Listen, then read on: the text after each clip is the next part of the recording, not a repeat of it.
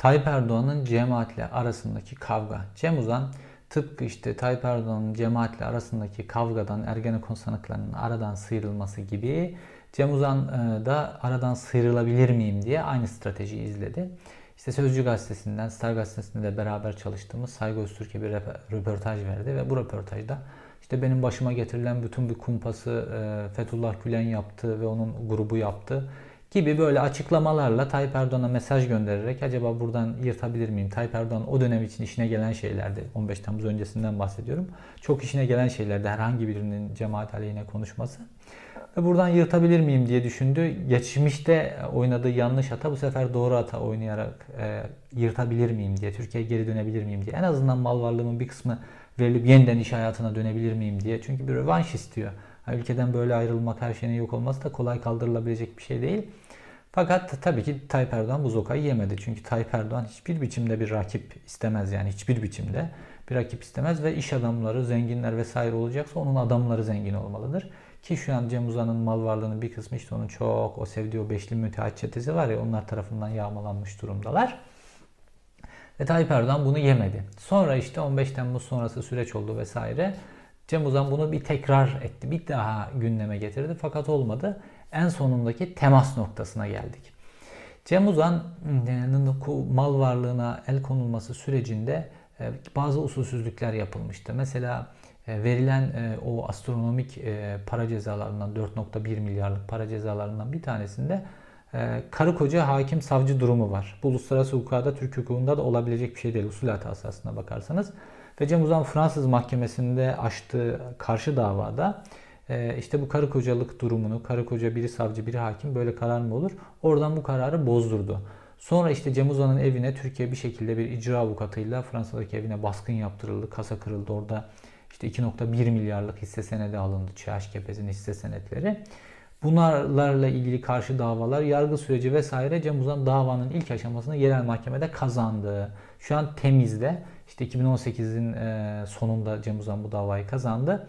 Şu an temizde işte hala devam ediyor temiz süreci ve Cem Uzan buradan Türkiye'den 2.1 milyar onun faizi vesaire alabilecek bir uç yakaladı. Temizde de bunu kazanabilirse ve bunu pazarlık yaparak hemen sonrasında avukatları üzerinden yeniden yargılama talebinde bulundu.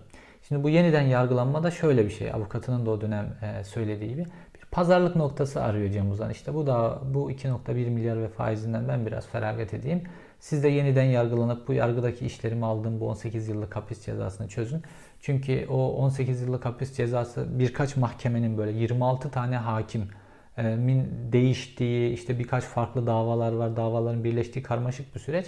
Bu 26 hakimden bir kısmı cemaat soruşturmaları kapsamında tutuklu.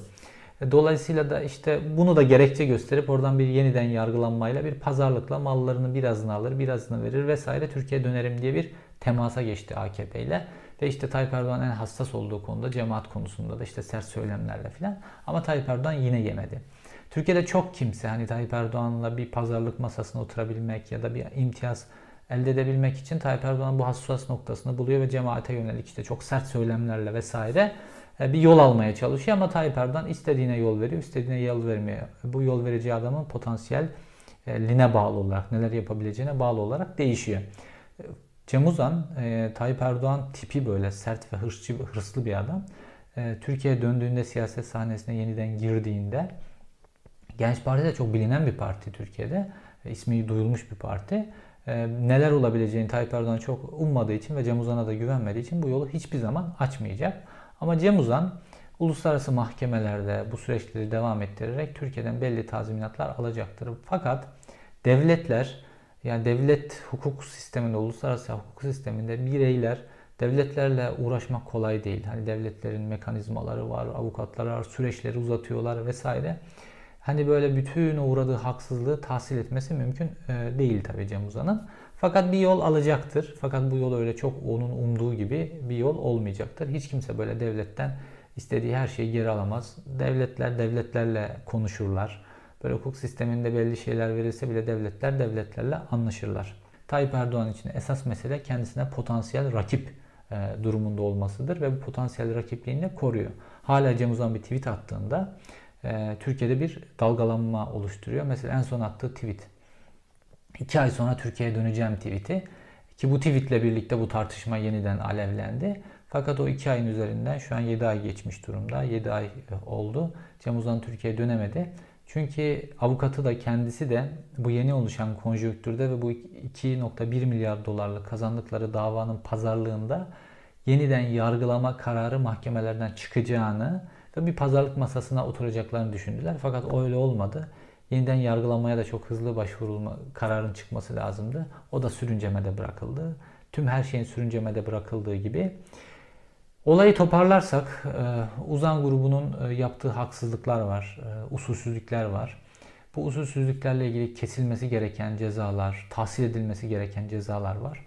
Fakat Uzan grubunun mal varlığı sadece Telsin, bile ya da sadece çimento fabrikaları bile bu zararları karşılayabilecek büyüklükteydiler.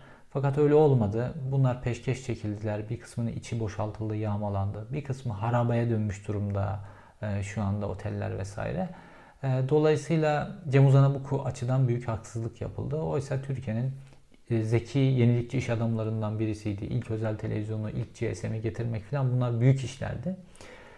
Adaletle yaklaşılsaydı Türkiye önemli bir köklü, 50 yıllık bir gelenek oluşturmuş bir burjuvasını, bir ailesini koruyabilecekti ve yeni yatırımlar yapmasını sağlayabilecekti. Ve aldığı bu cezadan dolayı da artık rayında kalacaktı bu aile.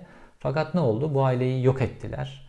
Bu aile yok olunca Türkiye ekonomik olarak e, büyük şeyler de kaybetti. Çünkü bu işletmeler sonrasında ehil olmayan kişiler tarafından yönetildi. Ya da işte Telsin mesela Türkiye'nin milli servetiydi. Vodafone gibi uluslararası bir e, kuruluşa geçmiş oldu.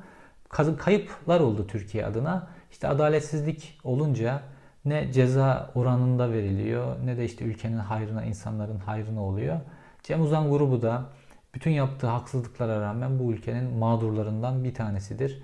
Kendisine orantılı bir ceza verilmemiştir. E, mal varlığı çok e, cezasının çok üzerinde biçimde el konulmuştur ve yıllar geçmiştir üzerinde. Ve kendisi de haksız biçimde 10 yıldır yurt dışında sürgünde yaşamaktadır. Herkes için adalet istemeye devam etmeliyiz. Uzan grubu içinde adalet istemeye devam etmeliyiz.